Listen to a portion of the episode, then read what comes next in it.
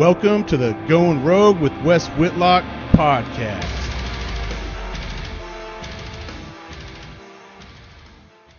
Yeah, I'm excited today. I have uh, Alan Shebaro here, uh, a guy I've been um, kind of following for a while and have some mutual friends um, in within the industry and uh, military and stuff like that. Uh, just another guy that's doing really cool stuff. has done a lot of cool stuff in his life, and uh, just another one of those guys that's out there exceeding what's the uh, expected in life. So, um, want to thank him for coming, and um, uh, you know, Alan's done a lot of cool stuff. He's uh, he's a fourth degree black belt, the first one in uh, special forces, I believe. Uh, the guy has done a lot. He's a Green Beret. He's also co-founder of We Defy Foundation, a, a very cool foundation doing great things for for veterans. Um, so we'll talk some about that a little bit. And uh, he also owns a business, uh, Tier One Training. I believe he's still uh, running that as well. And um, yeah, man. So uh, thanks for coming, dude. I'm I'm excited to have you. I appreciate the invite. Right on. So first, man, um, you've done a lot, dude. You've done a lot of stuff, and uh, we kind of find uh, patterns within certain guys that we like to bring in, and that's kind of why we did this podcast, uh, going rogue, kind of guys doing doing what's inside of them and not really following the patterns of life. So, um, and I've seen a lot of your stuff in in um, on your training and your jujitsu and uh, military life, but I don't see a lot on your before that, man. Like, like what? Where did you grow up? Um, actually, I was raised overseas. Um, my father was a uh, DoD civilian, he was a comptroller for the Army, and then ended up being a comptroller for the Navy. So I ended up moving around Europe pretty much all my life in the Middle East. Um, didn't even move back to the States until I was 18. So Germany, wow. Italy, Austria, Saudi Arabia, France, you know, various different places. But most of the time was spent in Italy and Germany and Austria. So I actually got to watch the wall come down in '89 when I was in Germany. Really? Yeah, that was a trip. Dude, I remember being watching that uh, in high school on TV, and you were there. I think that that's really cool to, to know, man, because I think it, it, it helps kind of understand kind of your philosophy and, and, and I'm sure that had a big impact on you growing up as a kid, growing up in those environments, opening up your mind and learning different things. And um, so that's really interesting because I didn't I didn't know I couldn't find anything else on you know on you as far as how you grew up. So that says a lot. Um, do you feel that that um, growing up in those environments probably had you know a big impact on you Absolutely. as even now? Yeah, definitely. Um, just the um, understanding of different cultures, especially being raised up with it, gives you an entirely new perspective, especially when you go into like a deployment type situation. You you have a much uh, much better awareness of the culture and you know the, uh, and even just basics of like the economy and so forth, things like that.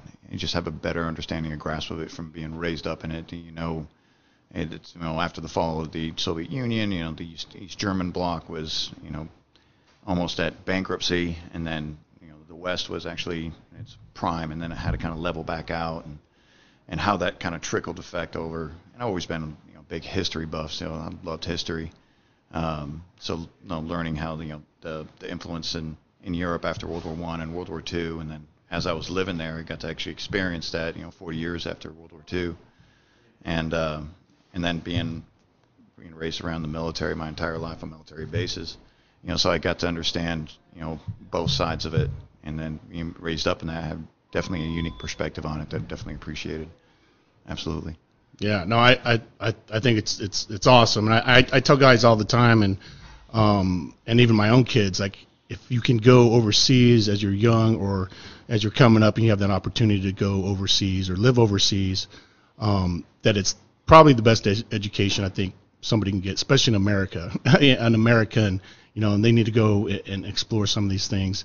Um, so that that's really that's really cool, and it's a, another unique part I believe about um, you and your life in general.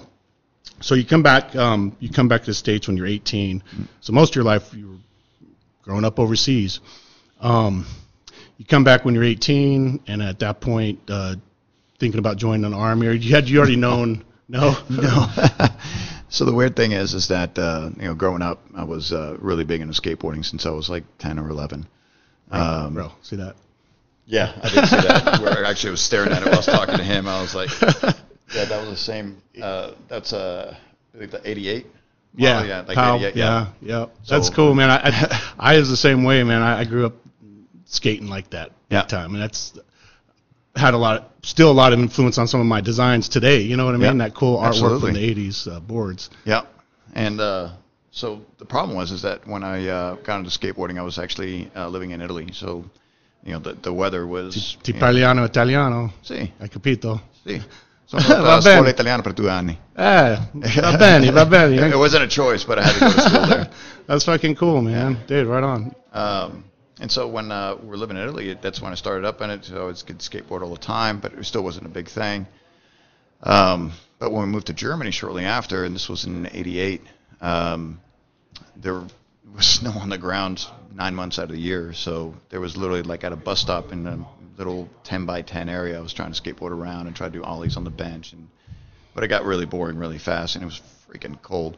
You got to get creative Um, there. absolutely. But what was available to me right then, um, within walking distance, was the, the uh, trying to get to the uh, Zugspitze, which was the, the highest mountain in, in Germany. It was one of the, the best uh, spots to actually go skiing or snowboarding, and, and in my opinion, all of Germany and arguably all of Europe. It's phenomenal. Um, so I got heavily into snowboarding to the point where, I mean, I was going every weekend. I had it marked off, and basically I bought my uh, season ticket or uh, season pass, excuse me, and I, I used it so much that I paid it paid it five six times over. So it was a hell of an investment for me, and, and I got to kind of get that part of me out. It was a lot of fun, and I couldn't have been in a better place going through that phase. Yeah, that's that's really freaking cool, man. And, and uh, uh, you know, being able to transition i- i- from the, not being able to skate like you could and, and jumping into the snowboarding, kind of the same type of stuff. Um, it but was the very first uh, snowboard was the one with the metal tail at the very uh, bottom of the Burton. The Burton, yeah, yeah, And then I got the first Craig Kelly. Yeah. So I got into snowboarding from there, and then all through my high school years, I was actually that's all I was doing, and then ended up going back to the states and continuing on. So the first year that I got back, um, like most people, they graduate from high school and they want to go backpacking in Europe. Well, since I never lived in the states, that's what I want to do is kind of go backpacking around states, but more centered around snowboarding. So I ended up uh, uh, going out to California for a season, um, and then going up to uh, uh, Washington for a little bit, um, and then ended up going back to uh, where my father was at MacDill Air Force Base. So my parents were out there, and uh, ended up going to an air show. And this is before you know snowboarding was in the Olympics. It wasn't like a big thing. It was kind of like the old skateboarding days, you know, where you still had the decal. You know, skateboarding's not a crime. You know, Right. it, there was a lot of places where you couldn't go snowboarding because it was just off limits. It was just for skiing. So uh, it, it was that that far in the beginning. But uh, that was that was like everything I wanted to do was just snowboarding, and then um, you know didn't really have much of a plan past that. So parents suggested you know try it out. Everyone in my family was in the military, so I went to an air show and talked to an army recruiter. Next day I was already signed up, so, so spontaneous. Yeah, yeah, uh, I, I, yeah, I would have, I would have assumed that growing up in, in a military uh, family and, and environment that that was just going to be your natural path that you already knew, but it um, obviously wasn't. No. You were, um, you were adventuring, you were, you were snowboarding, um, and I think what I see with you and what I understand is when you do something like you go all out, man. You're, you go extreme, dude, which is rad. I mean, that's how you get really good at stuff, and um, and probably love the adrenaline of it as well. I think it's awesome, man. I uh, I didn't I didn't snowboard so much. I grew up in Utah, which I should have. We'd go down to the park and, and go down the hills and stuff, but nothing crazy. We but skateboarding was everything. We'd Yeah. go break into the swimming pools and you know, like like you said earlier, back then there wasn't skate parks. You just Yeah. had to use make the park out of whatever environment you had, you know. So, uh, you know, and I think I don't know between skateboarding and snowboarding stuff like that. Kind of, I don't know. There's something really neat about, it, especially in those days, the the art behind it and the music and the the sense of freedom and stuff like that that brings that vibe out of you, you know. So. Um, that's cool. I'm sure surfing's the same way. I haven't tried that, but That's the thing. I've. I've, I've been wanting to try surf for the longest time. Everyone says exactly what you said. It's like um, one one of the best ways of like individual expression of your artistic self, you know. Yeah. And uh, the closest way to connect with nature is what I've heard. Yeah. You know, I don't know how many times. Um, and that's the one up they have on snowboarding is that you don't have that same connection, and that's you know a connection to keep for life. So Yeah, man. I'm still not I'm not done. I'm going to try it. No, I'm, I'm sure. You're, I'm sure you're, going to be doing that at some point again soon, man. Uh, yeah. Um, fuck, dude. A lot of cool stuff. So from there, you join the army. I'm going in and talk to the recruiter, and, and then uh, decide to join. So I initially went in as because at the time I spoke German, I spoke Italian, I spoke English, and so I was trying to be a you know anything to do with languages and trying to get back into the mountains. Um, so I ended up uh, uh, trying for an interpreter, and uh, I was trying to end up back in Vicenza where I grew up. Uh, it was you know, just a couple hours away from the mountains, so uh, I could you know a good middle ground. Yeah. Uh, So I want to get back to all that pasta, man. And the thing was, is uh,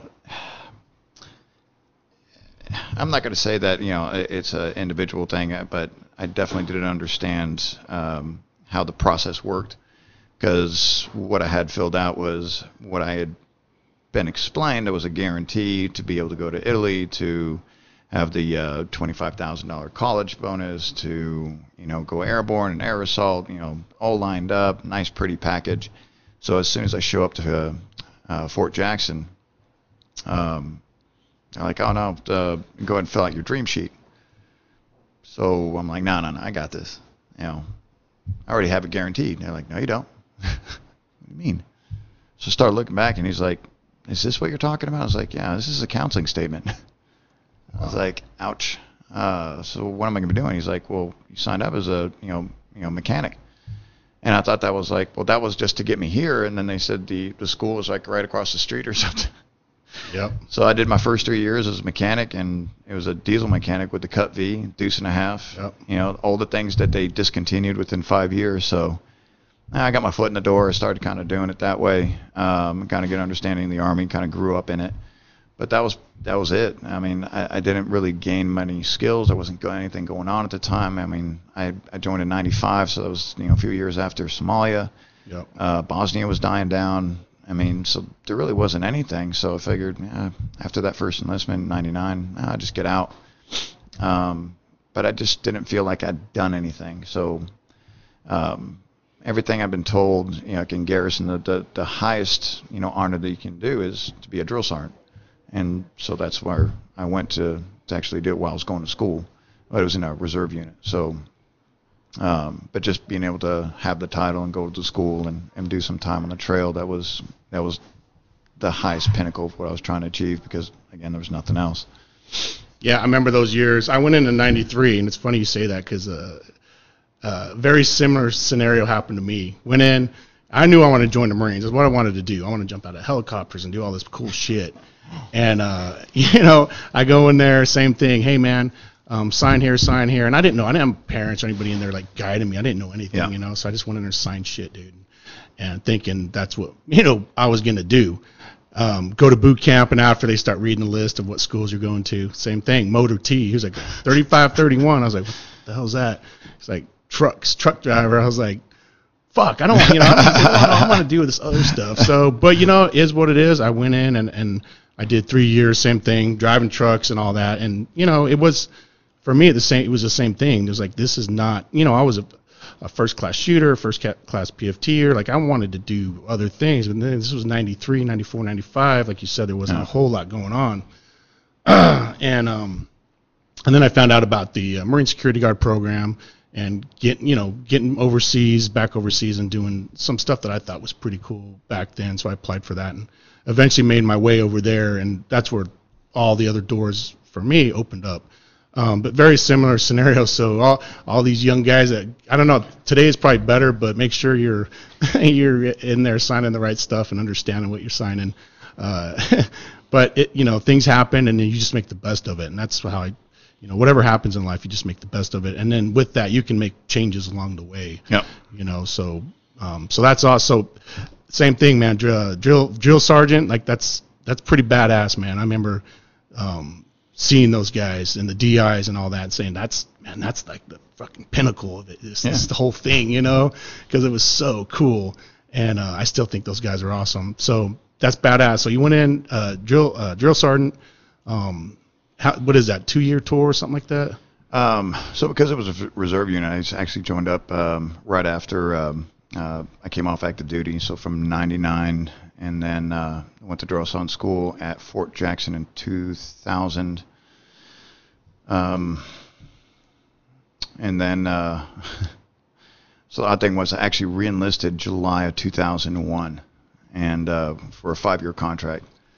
And then just a few months later, 9/11 kicked off, and I was stuck in this contract. And uh, that's when I realized I was like, now I know there's more to it. I need to do something else. And uh, what even motivated me even more um, was just the simple fact that they were actually going to deploy my unit to Fort Sill for two years, and I didn't want anything to do with that. Uh, you know, I spent my you know the two weeks a year, you know, uh, on the trail and sometimes more, but uh, I mean, the, I wanted to get in the fight. It, I, I didn't want to sideline this one, um, and I didn't want you know to be you know risking guarding silos or you know running a patrol around the base or anything like that. So if I figured if I'm going to go, I'm going to go to the guys that make a difference, that um, actually play a role, play a heavy role. Um, and what always um, always I gravitated toward was the guys that did the, did what they needed to do uh, outside of the limelight. So do what they needed to do. Things got done without anyone ever knowing who did it, when it got done, or how it got done. It just got done. There was always that um, that mystique to it that always got kind of gravitated toward. I really, it was definitely for me. So that, that, uh, that quiet professional. Exactly. Awesomeness. Exactly. Yeah. So then you uh, go through selection. Uh, I wish it was that easy. um, so because I, I reenlisted, I had to do a. Um, I was going back and forth with paperwork for the longest time, and um, I had a new commander that actually told me, you know, basically sat me down and said, uh, you know, if you fuck this up, you're you're going to owe me time, but I'll, I'll actually sign you off so you can go and, and try it for selection. But that's the deal. So you fuck up, you don't make it, you come back here, you owe me your time plus two more years. Deal. Wow. So uh, I had to do a uh, transfer from the reserve to National Guard in, out in Mississippi in Grenada. So I was driving like eight hours one way so I could make my weekend drill, and um, I mean, that was like for nine months, and I was about to give up on that because I was. Uh, they do like the orient, uh, orienteering training, all the land nav, um, your your your PT tests, uh, and, and basically kind of get you prepped up for selection. But once you made it, and I made it after like the second month, and everything else just becomes repetitive. I already did this. I already did this. You know, I'm ready to go, ready to go. You know, I've been doing all the rucking at my house, and when I was back in Texas, and um, so Little was about to give up. This is around the same time frame where I got my black belt in jiu-jitsu, and uh, I was training a lot with Travis Lutter. So he was about to go um, you know, pro in MMA, and the manager that we had, he only represented three people at the time. It was myself, Travis Lutter, and Matt Serra. Well, not like two weeks later, um, I get a call from the uh, unit saying, "Okay, we got you a date for selection." And so now I had to decide whether I was going to go pro in MMA or actually, you know, go to selection and go that route. So I figured, you know, this is something where, you know, very, much fewer people make it, um, and I want the bigger, bigger challenge. So I just went ahead and went SF. Um, kind of bit me in the ass later. I just remember being there in like 2007. Um, I was with the CIF. We just came back from this freaking long ass mission. It was like 14 hours or something like that. And uh, I remember getting to the chow hall, and uh, I mean, I'm just stinking like ass, sweaty, dusty, everything. Sit down, I look up, and I see Travis Lutter and Matt Serra won the Ultimate Fighter, and they got the contracts, and I was just like, and I'm just looking at myself, smelling myself, going, maybe I didn't make the wow. right decision. Um, that I, can, I can't even imagine like being in that. That I could see it like mm-hmm. there, sweating, dirty, tired, yeah. hungry, you know. And uh, you look up and see the two guys that you were with before um, doing that. Not saying that that's better, or cooler in any way, but you know, being a, in, in that scenario, looking at that, you know. But I think, and, and I'm sure you'd agree to say you probably still made the, the right decision of of, of uh, going SF and, and serving your country, and, Yeah. and and that says a lot about you too, man. Guys like um, Tillman and guys like yourself that you know take take that other route and say, you know what, I there's a bigger purpose than me. Um, I want to I want to be part of something bigger than that. So um, that's that's uh, you find that pattern in, in a lot of these guys like yourself. So that's uh, I think that's awesome. But you know, you also are still a good fighter, man. You still all have all that in you too. You know what I mean? Like, what dude is? I mean, freaking black belt, um, SF. You know, I think the first one, right? Um, I don't claim to be the first one in the army um, because I, I can't verify it. So I just say one of the not first. too many. Yeah, Yeah, and then uh, but at regiment, yes, Yeah. that I can verify that I was the first one in regiment. Yeah, That's that's SF regiment. I think that's pretty pretty freaking awesome, man.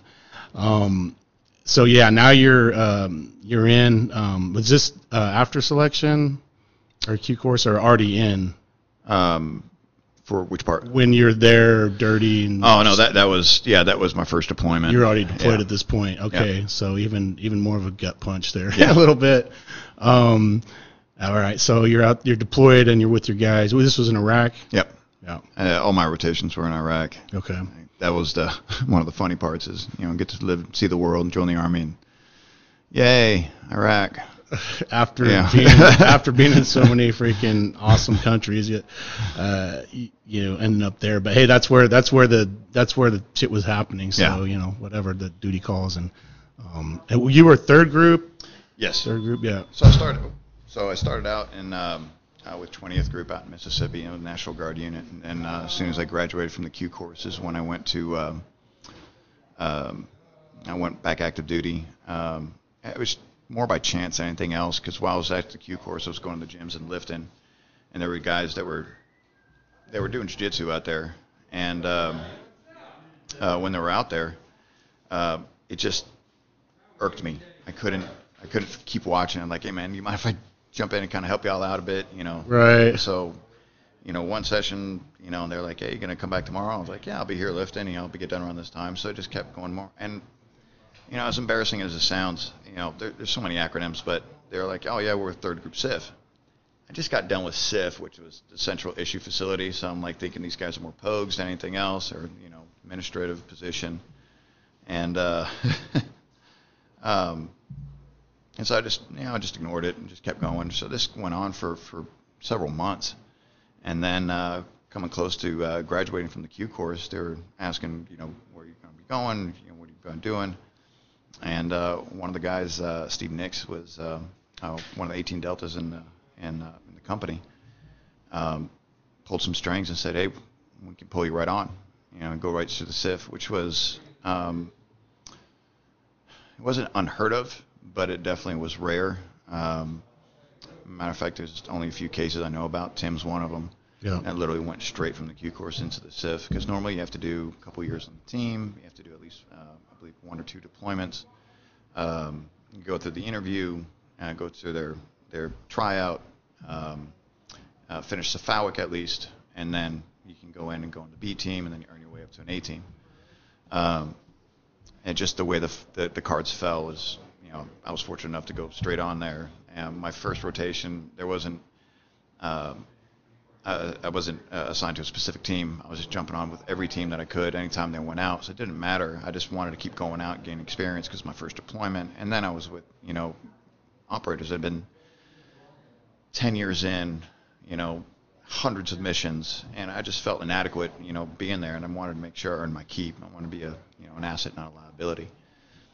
So I was gunner one night, was driver the next night, um, was pulling security the other night, um, uh, cordon for this guy, you know, stay with the vehicle on this one, the 50 gun, the minigun, the Mark 19, whatever that needed to be done, I volunteered for. Um, just to kind of get as much experience, and that way I kind of knew how the, the players worked and how they moved, and you know, much better understanding of things. Yeah, no, it's uh, um, yeah, like you said, um, asset over liability, you know, and that's kind of what I, I think. And again, another uh, uh, another pattern I see with a lot of these guys is it's you know it's always like find a job. There's a whole fill it, you know, Yep. head on a swivel, you know, find you know ha- working with those type of guys that are you don't have to question. Their guy dude's going to jump on that gun or he's going to fill that position without really having to say anything, you know, and that's uh, you know what you find in those communities. Um, you know, and and maybe a lot of guys have a problem with that when they get out. Um, explaining that to your work environment Yeah. or new environment, because uh, you know most civilians don't know that, or um, they just haven't had that experience or exposure, so they wouldn't. Um, so you're obviously in the right world that you you've kind of fell not fell into. You've also prepared. It's also, you know, somebody who's um, obviously driven um, and has that inner passion to do extreme things in life, um, and that's you know, that's kind of what I wanted to see. Like, what is it inside you that makes you want to do that? What is it? What is it that's um, has that always been there when you, since you were a kid, or is there or is there a switch in there that just makes you continually push to, to be the best and be that asset in everything that you do? Um, man, I'll, I'll be perfectly honest with you. It- It's not something that I realized uh, until maybe just a few years ago. Um, matter of fact, it became abundantly clear when my wife and I were taking dance lessons for the first time. And at the end of it, I'm like, are there any dance competitions coming up? Like anything like that? I mean, literally, I'm stepping on my wife's toes just constantly. I'm just trying, okay, now I'm thinking like Dancing with Stars. That's, that's the goal. So That's that competitive uh, Yeah, nature. dude. so my wife's like looking at me going, I want to try like just getting the, the first stick, right. step, step, step. You're step, already like thinking yeah. competition. yeah. Thinking, what kind of shoes can I get, you know, to make me slick, you know, to have the advantage on that. yeah. And, and looking back, it was the same thing. I got into skateboarding. And I, I don't, I don't have a hobby mindset. Anything that I do, I, I literally just want to be the best at it. Yeah. Um, yeah, if I'm going to, fuck, when I was in boot camp, go clean the toilets. I would clean the best fucking toilets. yeah. You know, clean enough for the president to come in and just, there you go. The royal throne ready for you, spick and span, top to bottom, all the nuts greased up, everything's done. It, it just, that's the way I was raised. That's the way my father kind of like, no matter what you do, be the best at what you do. yeah. Um, and throughout the years, that just kind of like um, solidified more and more. And then, um, and didn't matter what I did anymore. It just it, it- it was be the best. Now, kind of backfires sometimes, you know, because you know I don't have that that middle ground where I can just enjoy things, you know, or I have to literally put myself in a you know mental state where I'm like, this I'm just going to chill. I'm just going to enjoy going. Um, whether you know, it doesn't even matter what it is. Well, I saw that. I saw that in one of your uh, videos. You were talking about uh, when you get onto the podium and, and you've won a match Yeah. that you might enjoy it for those few seconds, minutes, whatever, and then you step off it, and it's like, all right, I got that's done. Move on to the next thing. Yep. You know. I take off that medal, and then the first thing I'm doing is going back, you know, looking through the videos, going, ah, I should have done this or should have done that, and and I just plan right away. And now, of course, you know, if there's injuries involved, you know, I'll just be, you know, looking at videos and stuff. Like, but what was the one that you like broke your spine or something? Didn't even know it. like, yeah, that was that was one of those other things where I should just, you know, stop being so damn stubborn and just kind of like, okay, call it quits. But that's I just how you're built, man. Yeah. I, I couldn't I, I, I couldn't my mentality after that happened when I kind of came back to was I'm gonna put this back on you I'm gonna make you feel you know how hard that I want to beat you so it, it wasn't like beating him in this sense you know there's like a whole nother lane of like I want you to remember this match for the rest of your life you know and and it mainly and, and it wasn't it wasn't illegal what he did, but it was excessive. And there were, you know, but again, it wasn't illegal. It was just me not being accustomed to the rules. And in the end, he didn't do anything wrong, technically. Um, but uh, what actually what was becoming more clear is that, you know, his utter frustration that he had to go to that in order to escape. So all his technique was out the window. He had to like use his you know height and weight and uh, Right. athleticism to to get out of that. And so that even motivated him more. Um, and I just remember the the sharp pain like when it hit, and then that I probably the adrenaline dump was just you know going after him after that. I I just forgot about what happened until after where I was just like okay something's weird now with my arm and you know especially the weeks and months following and, and so muscular atrophy on my left side and you know my arm, my leg, and, and it was it was strange. It was it took a few years to get off to that, um, and then every time I was hurting my neck again, it would you know kind of start the clock over. Take like a year or two to kind of get back over. Um, my very last, my absolute last jump static line in 2000, uh, 2009 um, ended up the entire chalk ended up in the trees, everybody, um, and whipped my neck um, and damaged it again. Almost the same thing. It was just when I landed, just like a whip, um, and that took a couple years to get over as well. Um, so it never really fully healed properly, and I just had surgery for it uh, last year. So Wow. hopefully I'll be able to keep it straight now. Um, let's stand by real quick. Who? Hey, who is that? What the fuck? Loudmouth.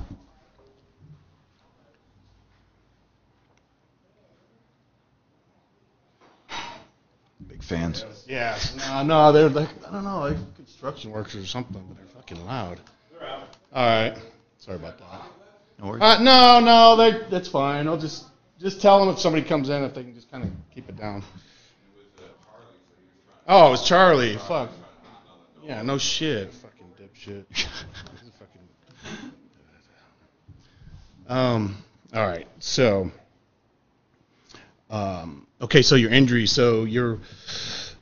When you first sustained your that injury, it took you about three years to kind of not fully heal, heal probably, but kind of get, Get stronger, get back yeah. into the game. And, and this was before you joined the army. Um, this was 2001, actually. Yeah, Okay. July 2001 as well. So you had to go through all your training, your military training as well, Yep. on top of that injury. yeah.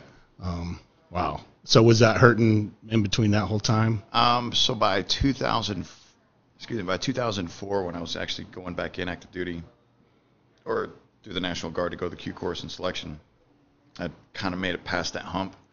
Because initially it was basically like as soon as I started feeling good is around the same time frame where I was actually able to go to selection. So um, normally it would be my back that was that was hurting because it was just kind of lopsided, but I healed up just in time for that. So it worked out well. timing of it was excellent. So I really can't complain. And I didn't have uh, any serious injuries going in. I'm not going to lie about that, but uh, it healed up before I got out there. Yeah. Wow. Still, yeah. That's that's a that's a lot to even have in the back of your mind, thinking, man, it could happen That's again as you're as you're training. Yeah. Absolutely, that that was definitely a fear. So you you but you continue on. You get through training. You and and you're in um as you're in the time the entire time you're in the army and and um uh, with SF you s- continue to train um jujitsu and martial arts or have you kind of stopped at this point a little bit? No, uh, in the Q course, um, I did. Matter of fact, uh, Tim and I were, were training a lot. Um, but when I got to uh, third group, the sergeant major that I had was um um very clear. Um, so some of the, the, the more, you know, sergeant major, the commander, and basically I got sat down and like, okay, you're an operator, not a fighter. You decide you want to be the other. Let me know They now. probably told you and Tim the same thing. Um, but they were they weren't uh, they weren't too keen on me competing or training on you know while I was because I was either in schools or deployed. So I mean, literally constantly. Uh, and that's one thing I really loved about uh, being in SF and you know that time frame especially is that you know, I got back from my first deployment. You know, four months later I'm back out. You know, so in between that I got to go to a couple of schools and you know so all my time is filled up. I'm single, no wife, no kids, so it worked out great for me. I, I freaking loved it, every bit of it. Um, they told me I had more schools to go to. I'd be like, yeah, okay, I'll go. Yeah, absolutely. Didn't matter what it was, driving schools, shooting schools. Um, I, I, that's one aspect of it I fucking love. Yeah. I really love that. You know, the more knowledge, the better off you're going to be. You know, the better person you can be, and it just you know enhances enhances the, the the whole team benefit. You know, Yep. so yeah. Yeah, being that asset. Yeah, it's uh and and and being that asset. Yeah, exactly. taking those opportunities that come and, and say, you know what, hey, uh, put me in there. Let me Yeah. try it out. Let me let me go through, get schooled up on something. Um, yeah, man, it's. I think it just yeah, it's again, it's just reflect reflects uh, your nature, um, and um, you know, just being that that person that's that's pushing, pushing, and pushing and pushing, even with injuries and even with knowing that that could happen. um, and not being scared. I think yeah, a lot maybe a lot of guys are held back because of that. You know, that fear of, and I've had it. I'm like, well, fuck, what if this happens or that happens if I do this? But you have to be willing to take those chances sometimes to grow and get better. Um, dude, right on. Okay, so uh, not only that, mm, you know, Alan's done a lot of cool stuff, and he works with a really cool foundation called WeDefy. I actually learned about them. Um, it's kind of a long story. This was this was I don't know two years I'm ago. or really so. curious about this. Yeah, so we, I work, you know, Joey War Paint, Joey out in Virginia Yeah. Beach that does the art, and Yeah. um, of course, and like Tom, so Tom Hardy, Venom, um, who is a big supporter of ours. He's probably our number one customer, and him and Joey are tight. Uh, Tom works with the Reorg Foundation and with the Royal Marines, who you know well.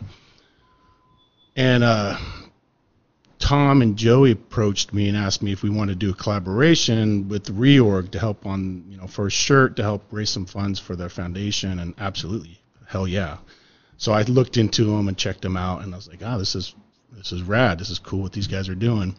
And then they they introduced us into WeDefy. Said, hey, this is the American side of what Reorg does. You know, taking combat wounded uh, veterans and, and giving them scholarships to uh, join um, the jiu-jitsu uh, culture and helping them recover or helping them get back into the the, the mindset of being uh, having that purpose and um, being very beneficial towards whatever injuries they have or PTSD and finding that it's really beneficial. And I've learned since meeting you guys in these foundations I actually started myself because of that. I said I can't be involved with this if I'm not doing it myself, so I joined up. So I'm still a baby at it, but um, I liked what I was seeing and what I was hearing from a lot of guys. Even when I when I'd started, I talked to a couple guys there. Said it fucking changed their lives. You know, they were in really down and outs, and then they joined, and um, they have that that purpose again. And just and once you do it, then you feel it. You're like, all right, cool, because everything it's just like shooting. You're just thinking your front sight. You know, when there, you just think you're not thinking of anything else. And when you leave, you you leave feeling really good.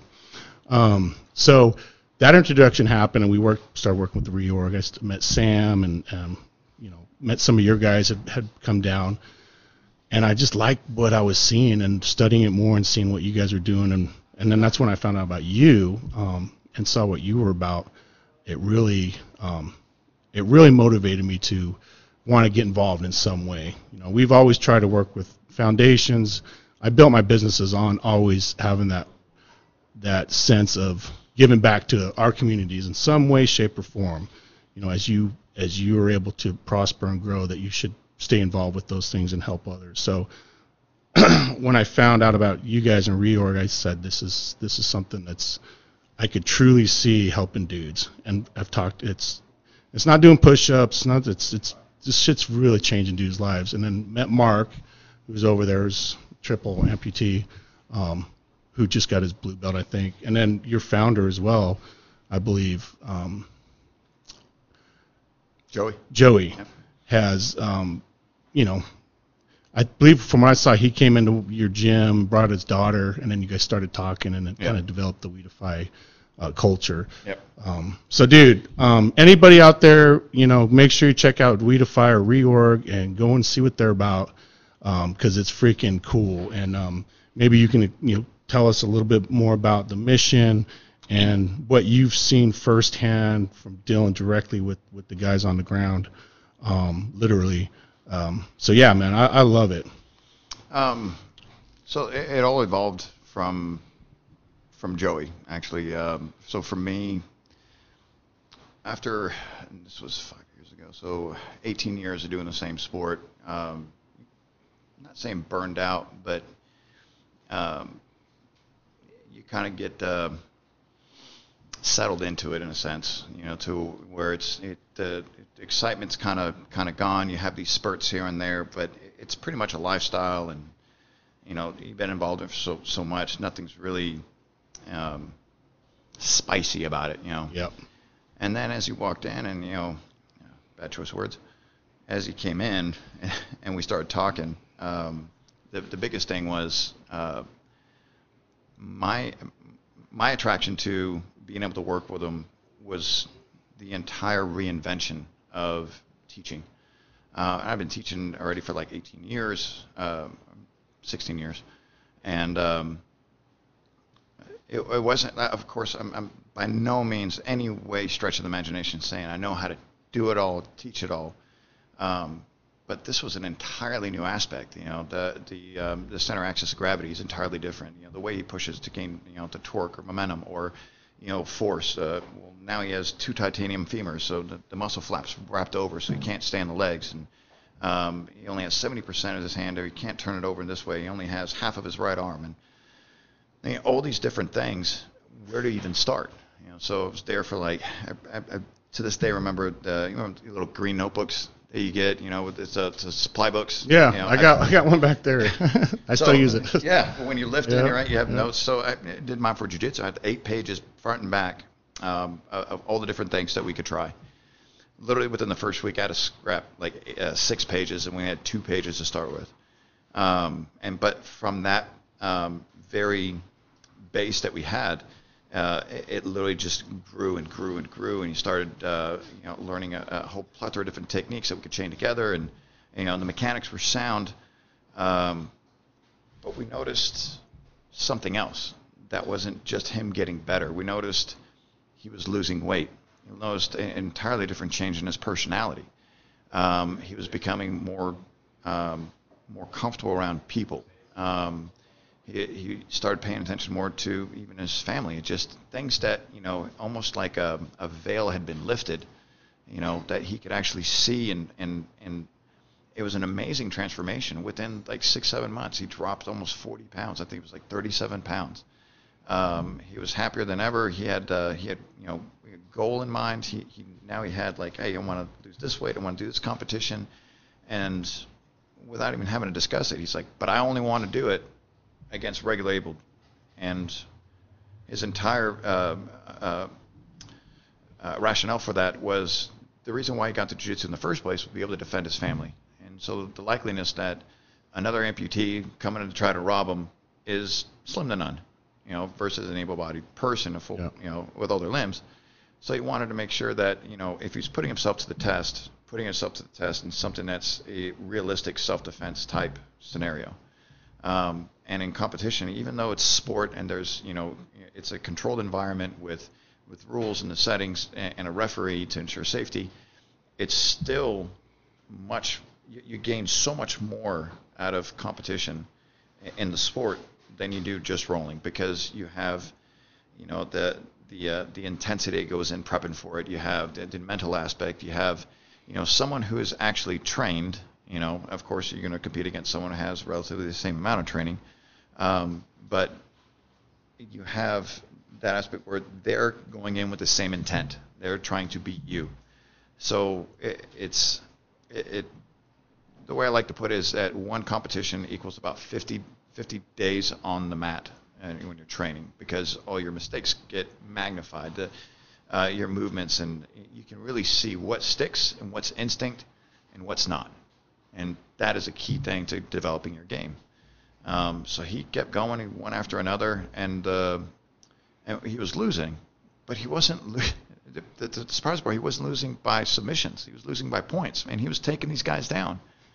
Um, and um, shortly after that first competition is when, um, actually, it was through uh, Chris Howder.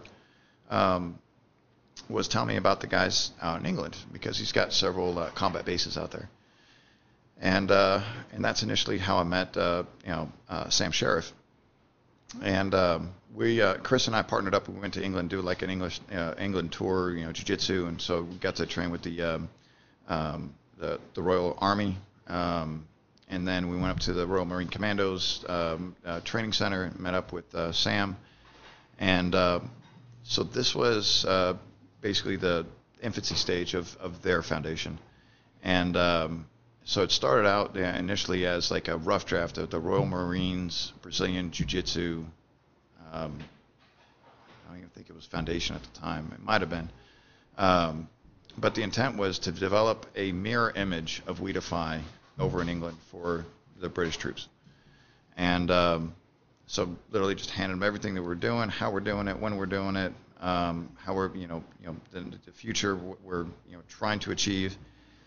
He took all that, ran with it, and started doing things that we didn't even think about. It was incredible. So we were learning from him now, just really quickly, uh, the marketing aspect of it, you know, and how they're reaching out and how they're labeling things and how they're bringing people in. It was it was incredible, you know. So uh, it, it was a, a learning experience for me as well, and for the guys on WeDefy to try to like you know ramp it up and, and make it a more national thing. Um, and then uh, Mark, of course, came in, and um, it was it was kind of odd how you know Joey and I were you know the partner for WeDefy, and then they found another triple amputee Right. for reorg and doing the same Right. thing. Um, I'm not sure if Sam told you, but uh, the next step is actually um, we've been uh, doing a lot of talks with um, uh, uh, uh, veteran grappling in uh, Australia. Um, so this gentleman out there called Scott Steer is a former uh, Australian SAS, and um, you know we're actually you know talks with them trying to help them set up it's the exact same thing in Australia. So we're you know working the different countries. Um, uh, possibly the next step is you know Canada. You know, but it's uh, whoever's passionate about that is is more than to me makes more of a difference than anything else if they're passionate about the cause. Sam was 100% first day I met him. You could see it just oozed out of him, just wanting to be there, sharing the experience to make sure that you know you didn't lose any brethren to something that we've lost way too many to. Yeah. I, And uh, I, I think it's it's um, starting with, like you said, spicing things up, taking your taking your trade, like you've been like you take for granted, we take for granted for so long that you do a certain thing. I've even had that in business, other things in my life where it's so exciting for a while, and then things start to die. You know, you start losing that, so you have to continually find different ways to to to keep that flame going. And I think the best way to keep that flame going is staying involved in doing these type of things. The, I find in business, and a lot of times guys get out and they, they can become successful in whatever it is they're doing.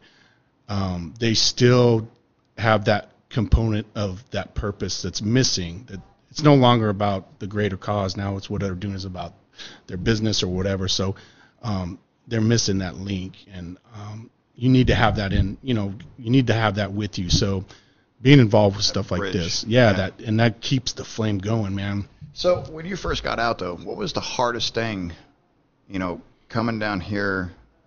I mean, I I don't want to lead you down a path, but what was the hardest thing for you? I think um, having that that true sense of um, of that purpose of today, like what I do matters for somebody else. You know what I mean? Like, Yes. okay, we're going out, we're taking a, we're going out to um, to a, the different AO um, to take somebody there to make sure that they're safe. Like me and my guys, our job is to make sure that that dude gets home safe every night. Um, and then once, so once that's gone, you don't have that same sense of, okay, what, what am I going to do? I'm going to get up and train. I'm going to get up because I got, I got to make sure I'm, I'm staying in the fight for my family and myself, which, you know, you, you can use that, but it's still missing that component of having that, that, that purpose that, um, that you need to be doing something for, um, the greater good of, of all. Yes. You know, and that's what you get in the military or as a police officer or something like that. So, and I actually still fight. I still have problems with that, dude. You know, I still um, have fight that. So doing stuff like this, and that's kind of why I want to do it. I got bored with business, man. I got bored with it. Um, you know, and then meeting the reorg guys and you and starting this thing has has kind of got that flame going again for myself. You know, so um, so yeah, man, and and then meeting other guys that are also like-minded and doing similar things, or maybe feeling going through similar situations. Um, eh, you know, coming together and then building something cooler, you know, together. So that's that's what I love, dude. And I think it's so important. And if you're not doing it, you're gonna you're gonna find yourself in trouble, you know. And uh, meeting you guys and, and Sam, like you said, he's such a genuine guy. He's a good, genuine guy that's is truly passionate about what what he does. Um, and it's cool to see something grow. You know, something that's growing, and I can see it with with, with both of those foundations. Um, so that's you know, it's it's great to um, to finally have you down here and, and get to, to see your your side of it and understand your um, your passion and I think that's everything what you just said. You got to find, you got to keep things that, um, you got to keep that spice going. You got to keep that flame going because it is hard. And so you got to push yourself to find something that makes it makes fuels you again. Yeah, the other issue was, um, and, and again, before we even started doing this, was looking at the different veteran organizations that were out there. And, and I always like to preface this point with, I'm not speaking ill of, of any uh, legitimate veteran foundation out there by any means. Um, but going on these hunting trips, they're great, but they're temporary. Buying a house for one of the veterans, honestly, in my opinion, is not a good idea. You know, because they, they get to these homes and are they, and then everyone's like, hey, congratulations, thank you for your service. Here's a check. Here's a photo op. Blah blah blah. And then you six months later, they're alone again. They have access to alcohol. They have plenty of drugs from the VA, and this is one of the catalysts for the high suicide ratio that we have in veterans um, the, the, the the scuba trips and you know the these are all great things. And again, I, I don't want to come across as being negative, but where we felt there was a gap was something they can do every day. You know that uh, that reintegration back into society. Uh, and I think that responsibility, like today, dude, I got to go train, so I can't. Yes. Or tomorrow I got to yes. train, so I can't do drink. Yeah. I can't do this yes. shit. I got to go to sleep. I got to get up tomorrow. and I got to train. I got to put on my my uniform. I got to fucking. Yep. I got to be there for my my people there. Like. Now, what does that sound like right there? Yeah, jujitsu. So, yeah, it sounds what, like a sense of purpose. Yeah, and, you know yeah, I mean? have, and that's what that's why I think becomes, that, that you become the sense of purpose. You become that purpose. I need to do this for myself so I can make sure that everyone around me is good as well. I cannot protect my family if I'm a shitbag. Yeah. You know, and then they start to realize that, and they realize they can be better. They don't have to be in the slump. They they they have that support that they need. They have other people that are struggling the same way they were, if not worse. And uh, you know, putting them in a an environment like that where they can actually have that that same alpha male, that same or alpha female as well, because we have females in the in the foundation as well. Um, where, where they can actually release that stress, to have that problem solving you know mentality. You would not be in the position that you're in if you didn't like to solve problems. Yeah. Bottom line, I guarantee you, you know, because business is all about solving problems. Um, and it's the same thing with jiu-jitsu. That's that's the beauty of it. That's why 23 years later, I'm still not burned out on it because there's I'll turn on, I'll watch one guy do something I literally have never seen in 23 years of doing this. I'm like, oh, here it starts all over again, you know. So you start to learn that, you start to move forward. But uh, you know, it, uh, having that that uh, that sense of camaraderie that you had um, is a huge factor, and it's something they can do every day, and it's something that can uh, that the people in the, creating those environments that we were doing uh, with We Defy affiliations. I think we're over like 400 now or 450 uh, I just heard from that Ricardo today said that they they just got a yeah. right down the street, you know. Yeah. And he's got a seminar on the fifth, you know. So yeah, I think it's like you said. Some of those things are great with, and I've worked with a lot of foundations too since I've started, from home builds to giving motorcycles away, all kinds of stuff. And that stuff, like you said, is temporary, man. Yeah. It really is. Um, I think these guys need something that's more more permanent and more more daily. Um, so from what I've seen, and I've worked with adaptive athletes as well, Team SAR, we, we were the first sponsors from them because nobody nobody cared about them uh, doing CrossFit or whatever.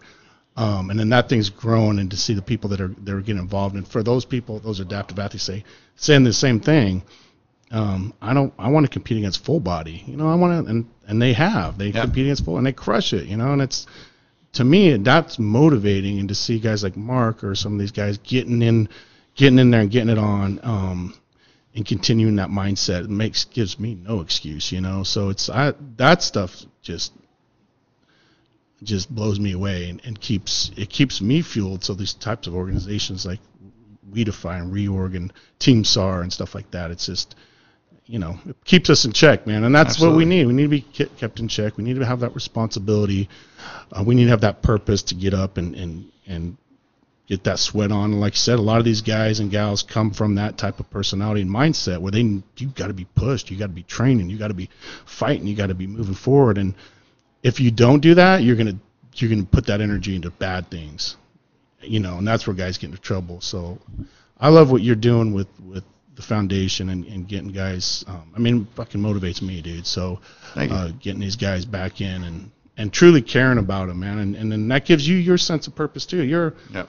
you're a professional. You're a professor. You've you've you know. So now you're you're giving back, you know, and it's and it probably fuels you a lot as, as well. I would imagine. Oh, So, absolutely. I, I think it. one of the biggest, uh, one of the best moments I had was was you know going to different places, doing different seminars, different areas, different states, and meeting ambassadors for WeDefy that I've never met before. I'm like, I don't know who you are, you know, but you're part of the organization, and then realizing that we have like hundreds of them all over the place, and just to see it grow immensely and as much as I'd love to take the credit for you know WeDefy being at the place it is, it's not me. It's the people involved. Uh, Travis Larson is current president right now. He's taken this you know to entirely new heights, and, and even getting away from uh, just the jiu-jitsu community, trying to get everybody, trying to make jiu-jitsu a household name where people understand what it's for and the benefits of it, especially if linked for veterans. Um, TJ Kreutzig, um, uh, Mike Anderson, uh, Cox, there's a plethora of people that are behind the scenes that you rarely get to see or hear about that are really doing, you know, working the, the, the grinding the gears of this foundation and, and taking it to entirely new heights. Um, I'd, I'd be it'd be wrong of me definitely to, to overlook, you know, and, and not to mention them because they are the heart and soul of, of this foundation. And I, I couldn't be happier that you know, they chose to be with us. Absolutely. Yeah, well, I think you know, in greatness, greatness happens, and it does circles start to to to form. You know, with the right people doing the right things together with that same vision. Um, it's the same in business. It's it's not just you cannot do everything. You got to have. It's all the people behind the scenes, man, that are making things happen. Um, but those have to be the right people Yep. as well. You know. You might have uh, you know, you know, vision of it, but to actually execute that vision, you need specialists. you know, Right. just like anything else. I, I'm not a subject matter expert in everything, you know, but I know people that are. Right. That's what really makes it. It's taken me a long time to kind of understand that about business as well. But I realized that you know you definitely you have to know, be familiarized with everything, but you can't be a subject matter expert in everything. No, it's not Uh, going to happen. You know, you know, it's like accounting, bro. Like I'm not going to sit down and be. I'm going to. I'm to hire a good accountant so I could focus on what I'm good at. You know, and sometimes it is hard for for us to because we want to kind of be involved with everything. So sometimes it's like, you know what, I'm going to let that go and I'm just going to focus on my thing, what I'm good at. As long as that person's a specialist, like you said, I've, I've assigned the right person to run that project. And over your abacus, back to your accountant. Right, right, dude. Yeah, man. I don't Excel sheets and all that, man. It's not my thing. But uh, it's it's all about the people, man, that, that you're with and around, and and, and um, you're definitely one of those guys, dude. So um, you know, anybody out there, make sure you go check out uh, We Defy Foundation, Reorg Foundation. They're on they're on uh, online. You can find them on the, their website and their social media, and you can kind of really get a good feel for um, what these guys are doing. Pretty soon, veteran grappling in Australia. Everything coming up pretty fast too. yeah, and just see it is, it's cool to see see what you guys do in the next few years and, and grow that out. So I can't wait.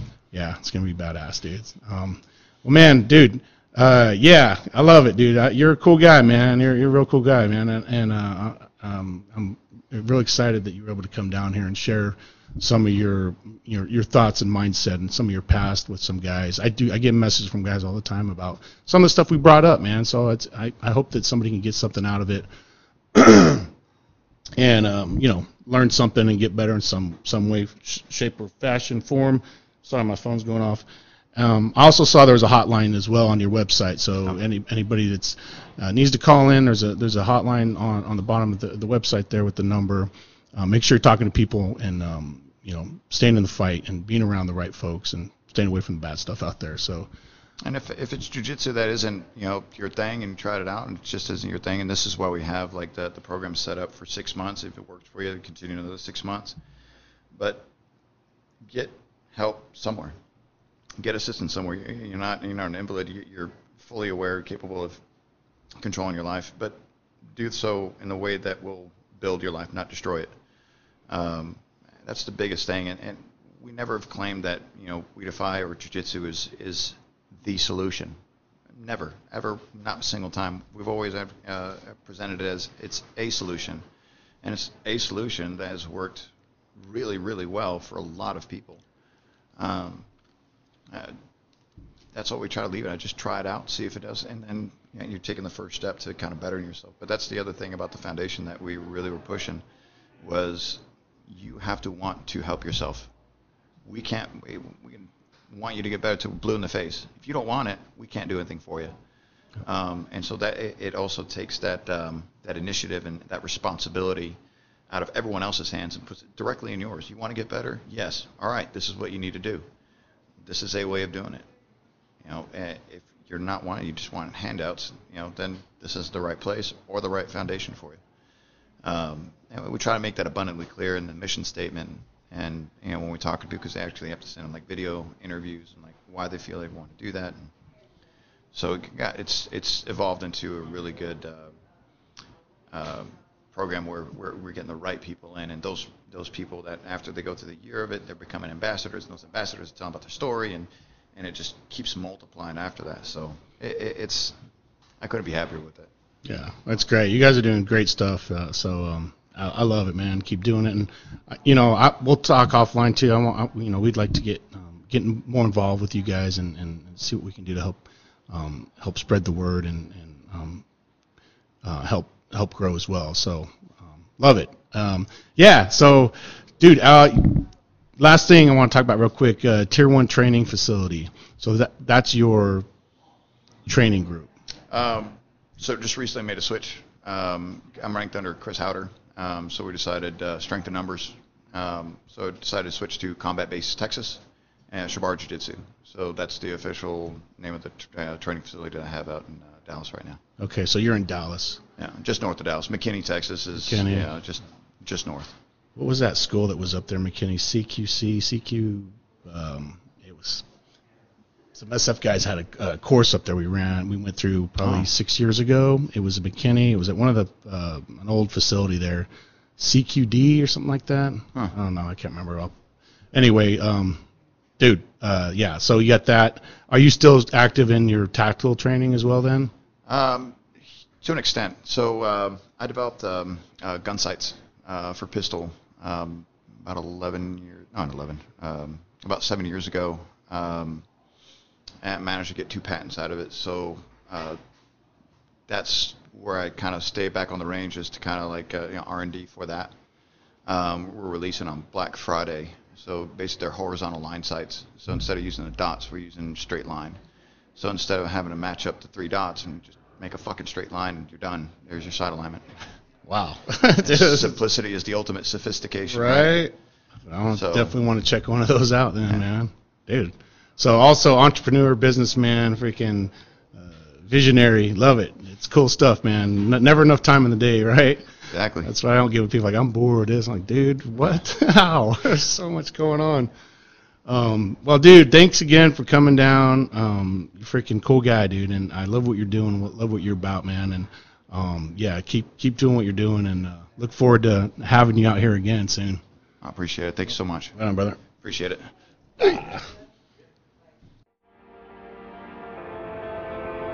Welcome to the Going Rogue with Wes Whitlock podcast.